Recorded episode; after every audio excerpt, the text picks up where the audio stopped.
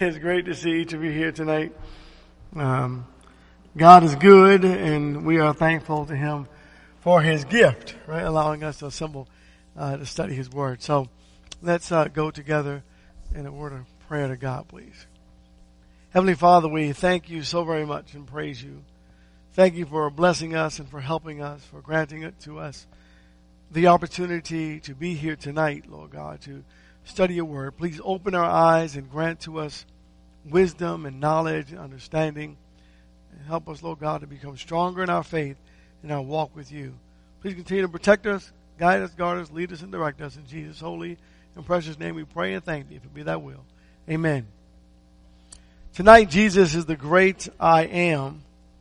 Uh, continuing that thought from when we left off. And tonight, we're doing the light of the world.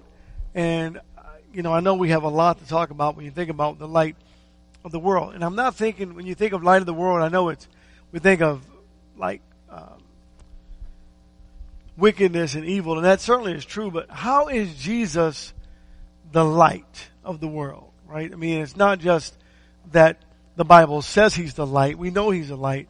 But how, how is, how is Jesus the light in your personal life, in your walk with Jesus? Right? How is he that light? You know, and I think in order to answer that, you have to first recognize that there's darkness and then think about the darkness uh, that sometimes uh, is found within, right? Sometimes there's darkness within me that I'm not necessarily proud of, but uh, it shows its ugly head every every now and then. So, so darkness. One of the things that children are are just afraid of, majority, maybe not all, um, is darkness, right? Like when you put in the bed at night, they want you to leave a light on, a night light or some sort. They don't want you just to um, turn all the lights off. And some some children grow out of that, and some aren't afraid of of the dark. But you know, darkness is associated with fear, right? Or fear is associated with darkness. Maybe that's the correct way of, of saying that. But also, when you think of gloom, everything that's, everything that's bad, disaster, death, shadows, loneliness, everything that's bad is associated with darkness. How did that come to pass? Why is that? Is that a natural, um, one of those things that God has just kind of put in us? Because some folks work at night, no big deal, right? Some folks work in the mines. How do we overcome that fear of darkness? If we have the fear of darkness. Does anyone here have a fear of darkness? You do? Okay. Um, and what is what is that darkness to us? Why are we afraid of the dark? Anyone? So who has mic- Jacob? You have the microphone, right? In case someone has a comment or question, I want you all to help me out in my Bible class tonight, please. Actually, I want you to help me out in the Bible class from now on. If you would like to help me, if you don't want to help me, that's fine. I understand. Um, you won't be on the camera. You'll be in the back, but they'll hear your voice. But darkness. Why are we afraid of the dark? Why are we afraid of the dark? Any thought why are we're afraid of the dark? What was that? I don't know what's in the dark. I don't know what's there. Yeah. Yeah. We don't know what's there. Okay. So that is scary, isn't it? To not know what's, what's on the other side, right? Uh, like if you had the choice to go through a dark alley or one that's illuminated. I mean, wisdom would say probably not to go through the dark alley. But yeah, you don't know what's there. Okay? What's another reason that we're afraid of the dark? We don't, we don't know what's there. What else? Any thoughts? We walk, we walk by sight. We, we do. So we don't know what's there. We walk by sight. This isn't a faith thing, right?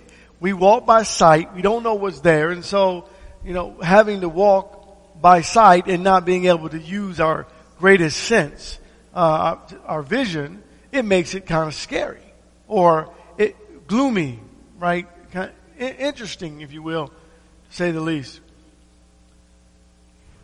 We can understand physical darkness clearly because, like you say, walk by sight, we don't know what's on the other side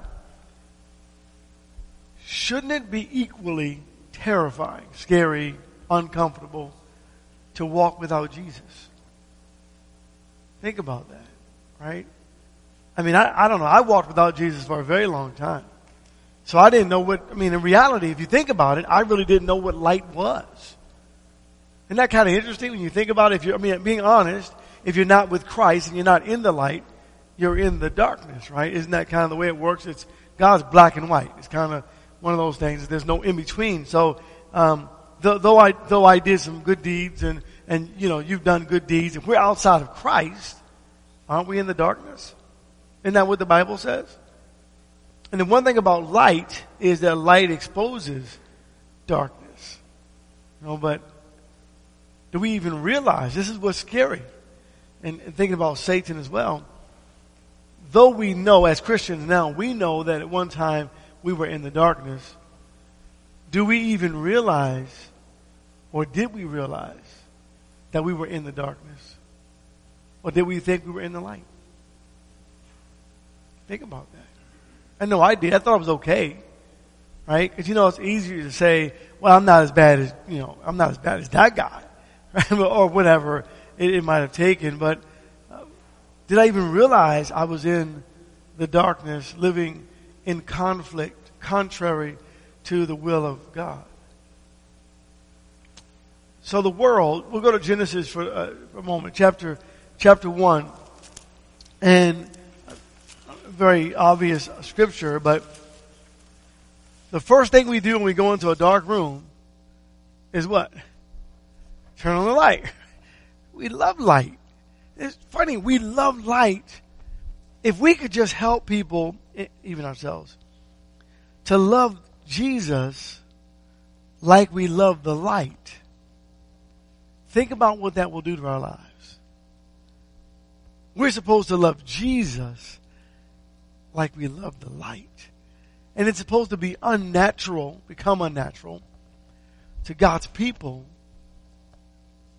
to be in darkness ever and to always reach for the light when we find ourselves in darkness. So in the beginning, the world was formless and void, right? Look at verses 3 through 5. Then God said, let there be light, and there was light. And God saw the light was good. And God separated the light from the darkness, and God called the light day, and the darkness he called night. And there was evening, and there was morning one day. You think there's a design in this? Darkness versus light as far as humans? See, we don't, we don't, like animals, I don't know how they determine that, but you can kind of tell when you shine a light into the eyes of an animal, they, you know, have a kind of a glare or glow to you. So they say animals have a certain kind of vision in the night that we do not share, right? And then you think there's a design in there for us? You know, the idea that we don't fare well and we're not comfortable in the darkness and that the light is always and has always been good. Do you think God has some kind of purpose in there for, with that? Think about that, right? The association um, between darkness and light darkness and light. And when Jesus, I want us to, instead of just saying Jesus is the light, tonight I want us to think about, well, what, what does that really mean to you? What does that mean to me? What does that really mean that Jesus is the light of the world or in, in my life? God is the light. And God said the light was good and in God there is no darkness. But the world was in darkness right? I want to go all the way to Rome just because I want to move forward to get to Jesus. Luke uh, chapter 1. And Rome, what do you remember? We studied Revelation um, about Rome and the persecution of the people. Or what do you know about Rome uh, and the, the persecution of the people? Where was was Rome a were they a good, godly, God fearing nation country, or were they or were they were were they ungodly? You remember? Were they ungodly or were they godly? They were ungodly. Thank you. So they were, they, they were a very ungodly nation. And do you think living in the time of the Romans, and you, you've, you've watched maybe some movies or you've, you've heard stories, we've, we've read the Bible and studied it. Do you think it was a, maybe it was a, was it a fearful time if you were going to become a Christian to live in Rome? or was it a happy-go-lucky, beautiful time? yeah, it was fearful, right? Why was it so fearful? Because Rome was, is it because Rome was the light or because Rome was in darkness? They were in darkness, right? They were not only in spiritual darkness, they were in physical darkness. Because think about the, the gore of those days. Um, someone says, I would like to have John the Baptist's head on the platter. That is probably not a very happy time to live. Right? I mean, that's kind of gory and, but people thought that was, that was no big deal. You know, to ask for John the Baptist's head on the platter because they were such, such, uh, there was so much wickedness going on, so much bloodshed that, um, it, just horrible. And then all of a sudden, out of nowhere, comes the fulfillment of the prophecy of Jesus.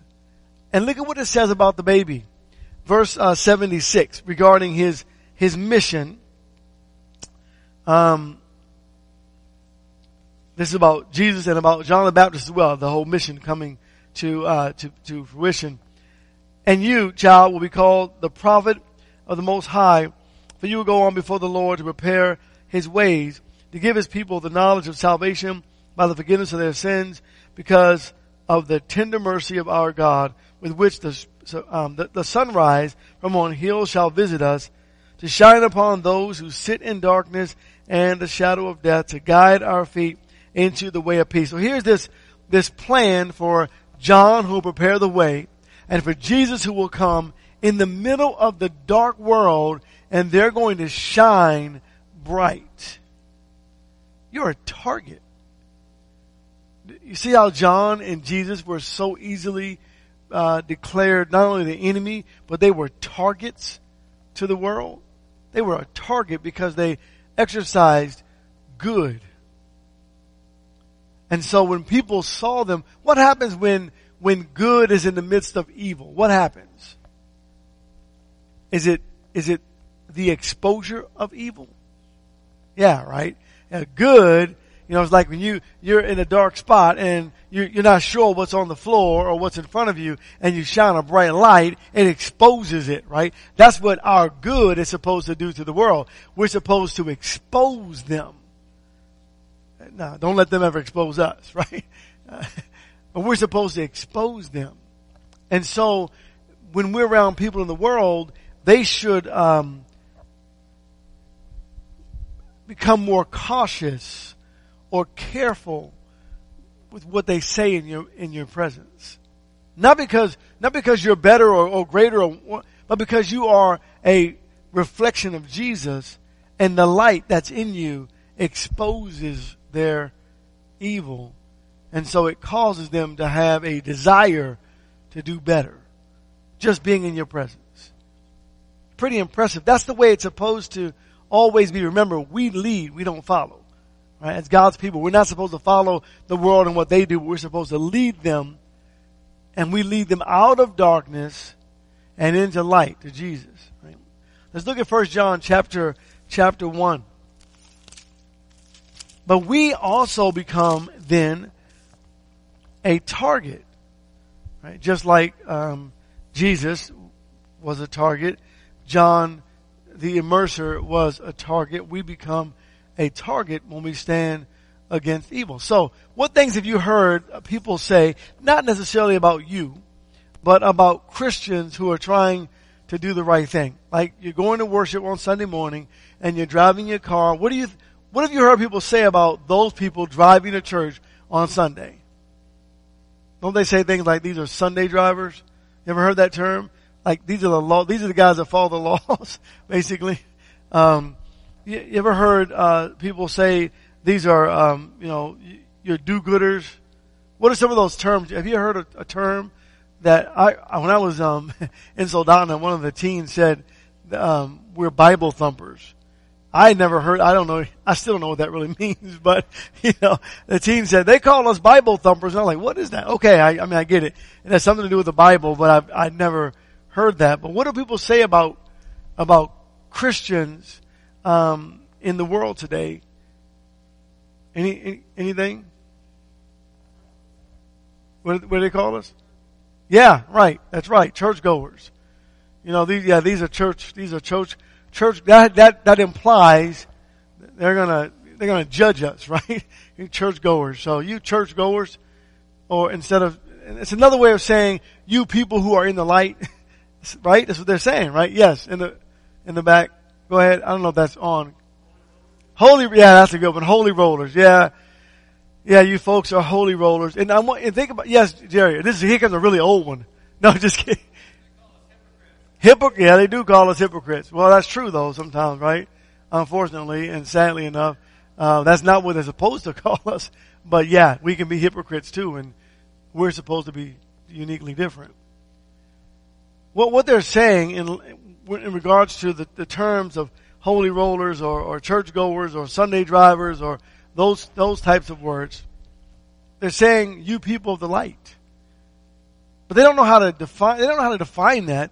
They don't know what that really means because they don't really understand the light because they don't really understand their how how dark their darkness really is. And the reality is, we kind of illuminate them a little bit when we're in the midst. What do they ask you for? Um, if they know you're a churchgoer or a holy roller or a, a Sunday driver and I mean a Bible thumper and whatever else, if they're in trouble, what do they ask you for?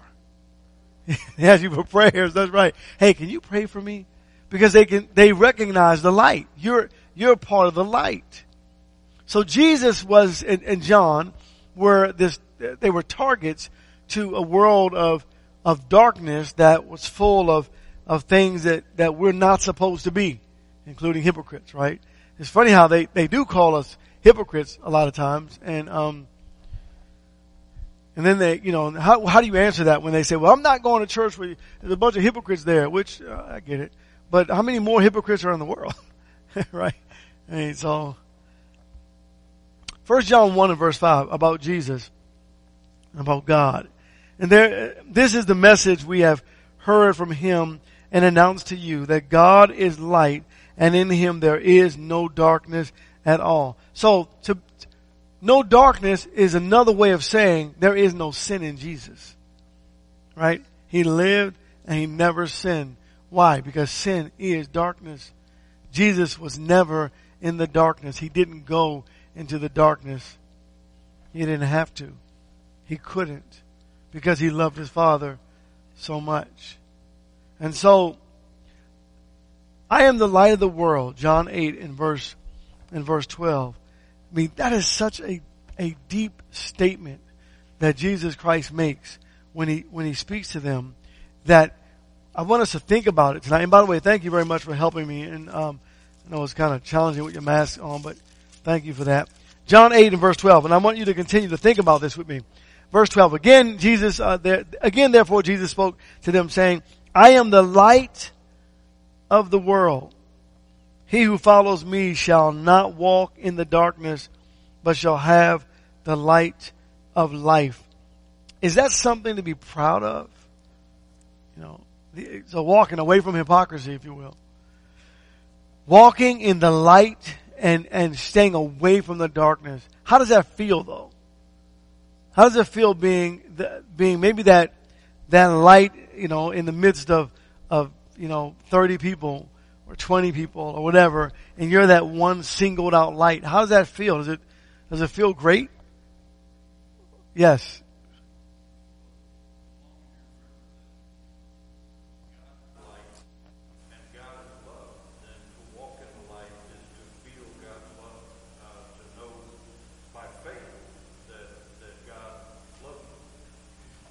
As long as you know and you remember that God is light and God is love and you walk in that light and remember that God loves you. Was there more? I'm trying to repeat it for people online. I got it. Okay. He had it first. So, uh, you're right. And so we have purpose. Right? God is light. I'm supposed to be the light.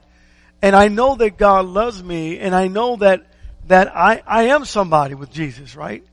I am some, that was something that was very challenging, um, for me growing in Christ. You know, I was a, a, you know, just out of my teen years and, um, becoming a Christian and the difference from, you know, God loving you And that's wonderful in being the light, but I was in the darkness for so long that it was, it was awkward around my, my friends. Right? I, hadn't learned you need to choose new friends. I hadn't learned that yet or try to bring your friends into the light. And at first they didn't understand. You know, they were like, well, why, why don't you do that? Why don't you, why won't you go here? Why won't you? It's like, oh, I can't, I can't do that anymore because now I'm, I'm a Christian and I shouldn't have been doing that anyway. Right? But what happens is, um, it, that is the idea that we have to defend ourselves as Christians. But the reality is that when I learn, I don't really have to defend myself and say, I can't do that anymore. It's like, well, why do I have to do that? I got other things to do now. I now have a, a purpose-filled life, if you want to, want to call it that. Was there a comment over here? No? Okay. I now have this life that, you know, when I, when I get up and I, and I start going to my day, I, I've got some things that I need to do that are, are, are critically different from being just stuck in this old, uh, this old world. So when Jesus said that I'm the light of the world and he said to walk with me and no longer walk in darkness, what Jesus was saying and doing for us is saying, I love you. I'll be with you forever. Walk with me.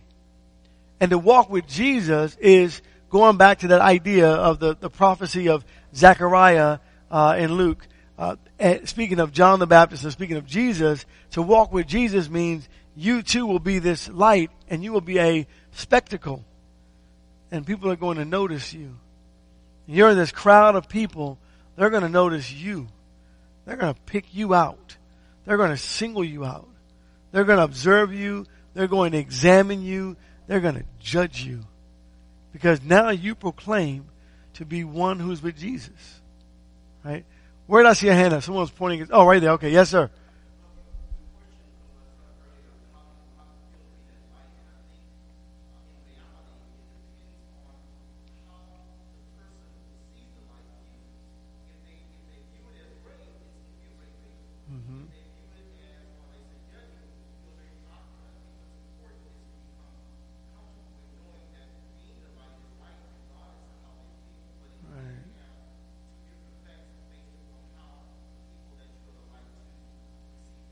That is correct. So what, what was just uh, echoed is, that, sorry about that. The microphone was not working, but um, that that light can be viewed in, in two different ways, and it's determining depending on how someone else views the light. And um, it can be very awkward uh, when you proclaim to be the light, uh, and you are trying to live for Jesus. And in living for Jesus, you have this this this different perspective or idea of what this light really means. What does it mean to you to be the light? What does it mean to them to be the light? Is that kind of sum what you were saying? What does it mean to them to be the light? It's like when you, maybe you talk to people that are in your family. How's it feel if you, I mean, I don't know, you, you try to talk to your family and uh, my family might be online right now. you talk to your family about Jesus. Is it awkward? Shouldn't be. But if you haven't been in the light and then all of a sudden you're talking about the light, it is awkward at times. Um, because their view of the light, the world's view of the light, my view of the light before I became a Christian was, well, if you proclaim to be a Christian, you're kind of supposed to do that stuff. It doesn't make you any better. It's just now you have a different uh, obligation to, than the rest of us, right? And um, but we all have that obligation, don't we? It's the same rule for everyone, but not everyone wants to surrender to Christ. So enlightenment, enlightenment. So this is uh, one of the, uh, you know, the age of enlightenment, if you will. Um, but in Christ, enlightenment is so powerful because it really does. When you think about where you were before you became a Christian, even if you grew up going to church, where you were before you were a Christian and where you are now, and you view your own growth and that's not arrogantly, I'm not speaking arrogantly. You just notice, hey, you know, things are a lot easier for me now than they used to be in regards to standing for what's right. And you view your own growth. It's amazing what enlightenment has done. It gives you this, it gives you courage. You know, when you, when you are willing to stand, yes, this is, yes, I'm a Christian. So what? What's that to you? What's the problem with that? When you're willing to stand for Christ, it's very different from when you shy away with, well, I mean, well, yeah, I'm, yeah, I mean, I'm, I'm, I mean, think about this. If we were talking today, if we were in, a, in an audience and, um, and there were, um, all the alphabets, I, I usually say it in this way and I, all the letters in the alphabet, you know, your LGBTQ, uh. You're all those letters, right? Who, who feels comfortable? I mean, I'm in an audience with people that, that are opposed to Christ. Should I feel comfortable in that audience or should I feel afraid? Or, um, should I, should I cower down or, no, I've been enlightened. I, am I'm enlightened. And so now my job and responsibility is to be proud of being enlightened in Christ. Stand up. Right? Then the Bible say act like men. Stand up, be a man. Be accountable, be called, be called to account for Jesus. We have to stand up in every way, don't we? Even to help each other, hold each other accountable in Christ. How critical is that? I want to go to Ephesians chapter chapter 1. So being enlightened is not is not the time Jesus said, don't take your light and hide it under a peck measure. So again, if you're in that room, right, it may not feel too comfortable because we're humans. We're, but you gotta let your light shine. I'm not the one on trial. I haven't done anything wrong. so if you go into a courtroom and you're, and you're sitting in the, the audience, you don't have to fear the judge. You're just a spectator. Fear the judge when you're on trial. and that would be at, at, our end. I want to look at the word, the idea of enlightenment from uh, Paul's prayer. I want to start in verse 15. And, I, and thinking about Ephesus and, and, coming out of, of that area and, um, and, and how the, the, the, the evil uh, that goes on, you know, the temple of Diana and Artemis, you know, that whole, just the, just the evil. And then these Christians have become, these humans have become enlightened. And now they, they surrender to Christ in the waters of baptism. And they're going to walk with Jesus, but walking with Jesus means, wait a minute, there's this epicenter where there's this huge bank. And there's this, this, this idol God. And these people are idolatrous people. And, and they're going to see you as, as being different and unique. What do you do with that? Do you hide it and not let anyone know you're a Christian? Or do you stand for Jesus? Now, I'm thankful that I'm standing for Jesus today. Because I'm not going to say what I would have done then. You know, maybe we might say, oh, if I were back in those days, I'd do that. Well, I'm not going to do that. That probably wouldn't be wise. But rather, today, how am I doing today standing as a Christian in the midst of darkness? Right? And when I'm challenged, how do I react or respond? What am I doing as God's child? So look at the word enlightenment. Remember, Paul's writing this, who has been enlightened on the road to Damascus, his eyes have been opened. Verse 15.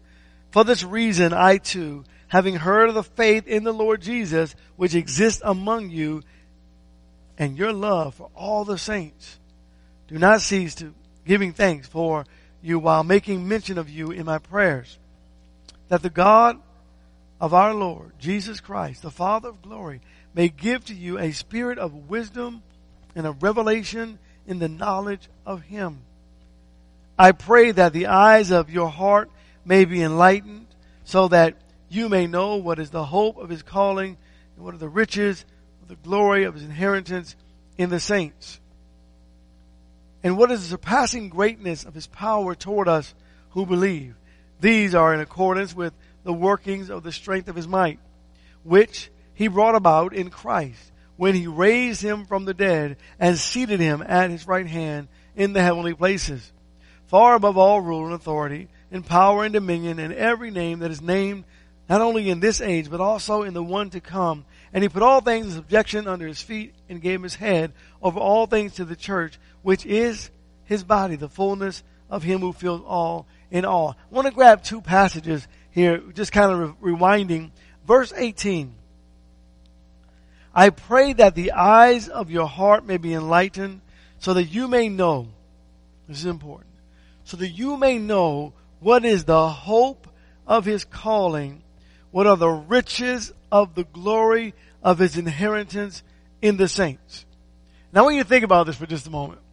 If this verse meant you were going to get a mansion on earth, and, and you're in a really nice fancy car and everyone's going to know you and you're going to be, you're going to sit on top of this hill and when people drive by in your community, they're going to see, and wow, that, we, we wouldn't mind shining our lights, would we? you know, everybody to see us then. Because look at us, because there's something about us. There's glory for us. There's fame for us. But that's not how this works, right? The glory goes to Jesus, right? But it's hard to let the glory go to Jesus because what about me? And then the next verse I want to uh, highlight is uh, in verse um, 21. Far above all rule and authority and power and dominion and every name that is named, not only in this age, but also in the one to come. In other words, if God gave us some kind of status, right? So first of all, you see this guy on a hill, but now when you see me in the community, now I have this, this status and everyone knows it's me. And you can't, you know, you're like, you're, you're greater than the, than the greatest men on earth, you know, all the millionaires or whomever. You have status. But that's what we would love Christianity to be. But it's not status with the world, it's relationship with Christ. We have a relationship with Christ. We are, we are the most important people on the earth to God. Think about that. We are the single most important people on the earth to God.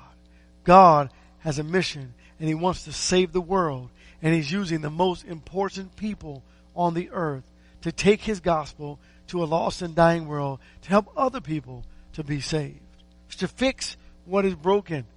We are that light, that reflection of Jesus Christ. When Jesus says, I am the light, those who recognize what that light is supposed to look like become a little bit offended. Well, that's what it's like in our religious world today, isn't it? Think about that. In our religious world, you start talking about the doctrine of the church, you offend people. They don't want to hear doctrine. They just want to hear happy-go-lucky musical songs and they all live happily ever after. But that's not the end of the story. When people of the world who are, are, who are people that are close to the light, meaning they're reading the Bible, they see the light, but they have not come to the light, they become offended very easily. L- listen to Jesus. John uh, chapter 9, please. As the Messiah is speaking in the midst of, of, of supposedly the religious leaders of the day, and he's talking to them, and the idea of spiritual enlightenment comes out. How do they respond to that? Listen to verse 35, please. Jesus heard that they had put him out. This is speaking of the blind man, by the way. And finding him, he said, Do you believe in the Son of Man? He answered and said, And who is he, Lord, that I may believe in him? Jesus said to him, You have both seen him, and he is the one who was talking with you. And he said, Lord, I believe, and he worshiped him. And Jesus said, for judgment I came into this world that those who do not see may see, that those who see may become blind. Those of the Pharisees who were with him heard these things and said to him, We are not blind too, are we?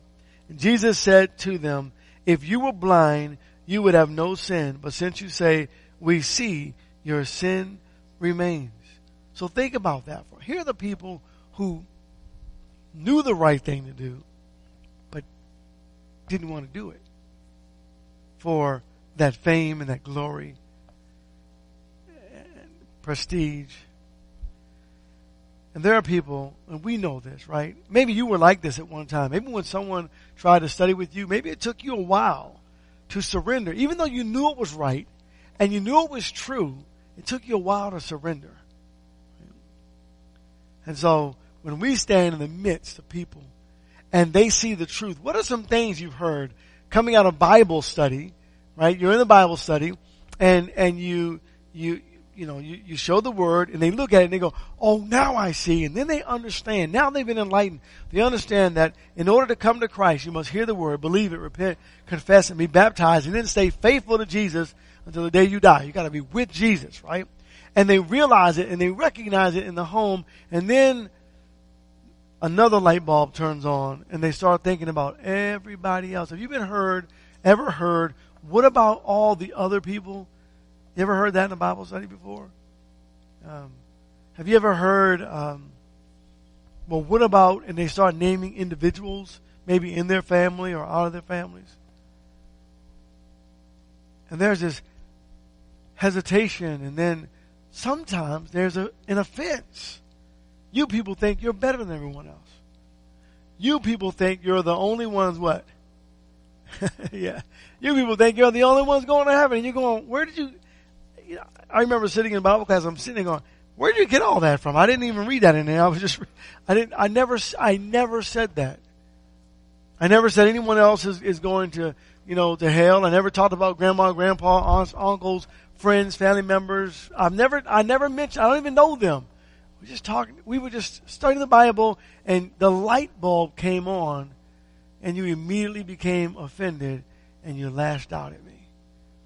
And I never said one word like that. Where did you get that from? That's what enlightenment does, right? You, you've been there, haven't you? Have you ever been there personally when you read the Bible and you see yourself in there and you don't like what you read because it's about you? You're enlightened. What do you do with that? Close it, run away, decide never to read it again, or continue to dig, get on your knees and pray. The light means so much.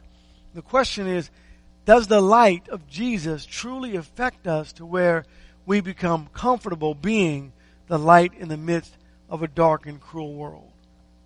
Here's what I believe. And maybe I'm wrong, but this is what I believe. I believe everyone likes the light. I think everyone loves the light. And they love the Bible. They just, you know, and, and so, I mean, think about it. The Muslims love the Bible. Now, they hate the Bible too, because it condemns the Muslims. But they love the Bible. They follow parts of the Bible. Think about that. That's the truth, isn't it? I mean, they will, you can sit down with them and read, they will follow parts of the Bible, especially the Torah. Love the Torah. The, you go through, you know, religions and you'll find they love the Bible. They take what they want out and, and then they, but they get rid of the rest of it. You can't do God's word that way. If you love God's word, you're going to love it all, don't you? You gotta take it all. When you take it all, it eliminates everything else. Yes, sir.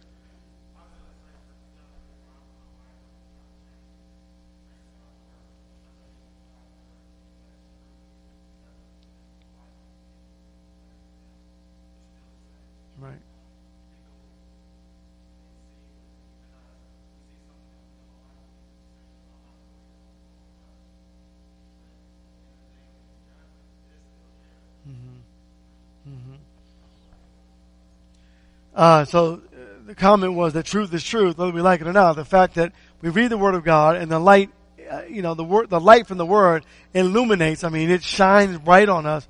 And if we close the Bible up or just try to forget it, it doesn't make that passage of Scripture or those passages of Scriptures dim. They're still just as bright as ever. It doesn't change the Word of God.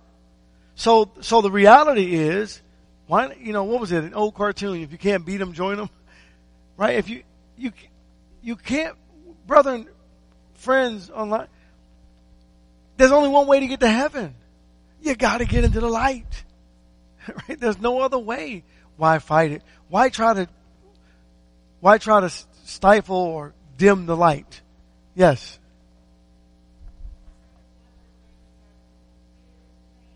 Yes.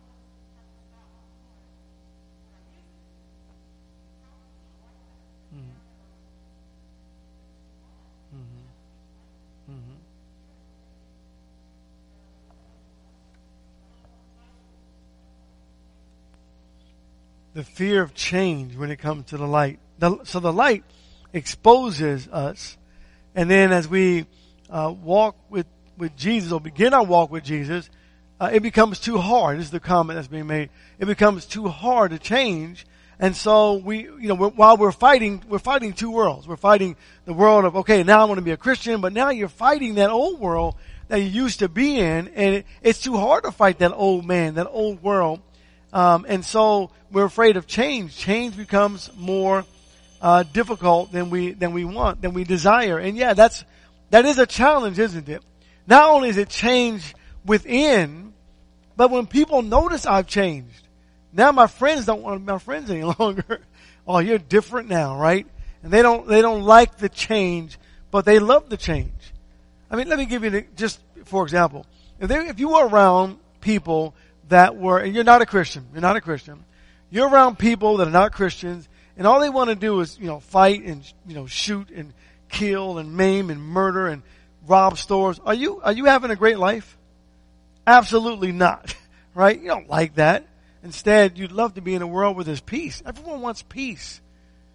But to get peace requires a tremendous change, doesn't it? It, it requires coming out of the darkness and stepping into the light of Jesus. Church, we have to recognize that darkness, that dark, cruel world. Recognize what it really is. Recognize uh, what it represents. So, darkness is a very kind way of saying Satan, evil, Satanism. Right? It's an easy way. It's a it's a kind way of saying that. Oh, you're just in the darkness. It's a kind way of saying you are a very evil and corrupt, wicked person. But you don't want to say that, so we just say, well, you're in the darkness. Well, I was at one time a very corrupt, wicked, evil person living in the darkness, and so were you.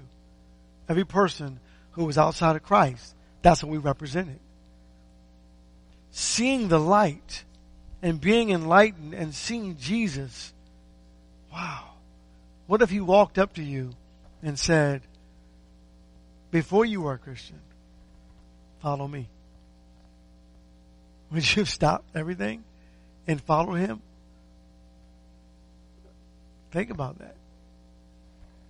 I didn't have enough knowledge to stop and follow. I was like, who, who is this? Jesus. Oh, that's Jesus. Oh. Would you have stopped? All right, now, come to today. Jesus comes today and says, Tony, follow me. No questions asked. Right? Enlightenment is an amazing thing in our lives. When Jesus says, I am the light, He is shining the brightness he is exposing all the wickedness. He is doing us nothing but good. He's powerful. He's wonderful. He's great. I want to look at Psalm 19, verse 7. Psalm 19 and verse 7.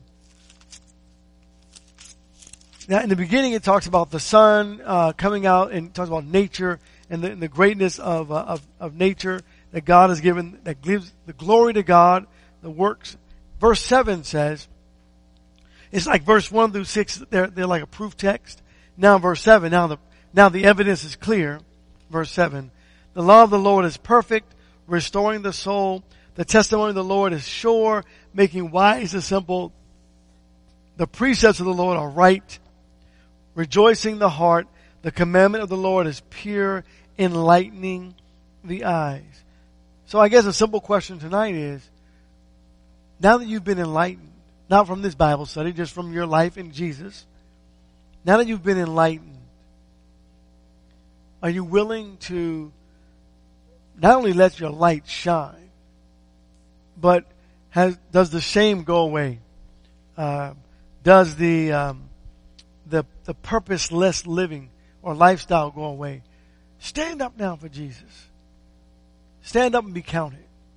Stand out. Let everyone know. Pretend like you just saw a great movie, right? A great movie. You gotta tell everybody about it. You gotta see this movie. It was great. But this isn't a movie. This is real. Right? You get the Word of God and you find Jesus and how wonderful, how beautiful, how amazing is Jesus Christ. Spoken from a man who's been enlightened, who at one time would have said, who is this Jesus? God is amazing. Let him shine in you that you might be that reflection. And it's amazing how great you will feel. And people will say about you, what is it about you that's different? You must be a Christian or something to that sense. Let your light shine. Be what Jesus wants you to be. It, it means so much. We'll come back and I'm going to finish up uh, this, this part about the light and the spiritual enlightenment. Thank you for helping me out tonight, uh, uh, making comments. Those of you who are just here to support, thank you very much. Uh, thank you for your tolerance tonight. We'll, Lord willing, have the microphone working. Uh, that wasn't a sound booth issue. That was uh, our issue. Just couldn't get it going.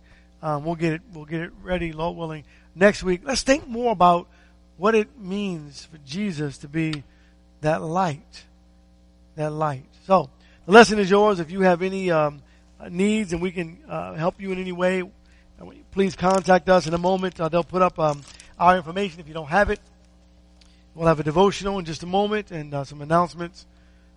God bless you and thank each and every one of you for your time tonight.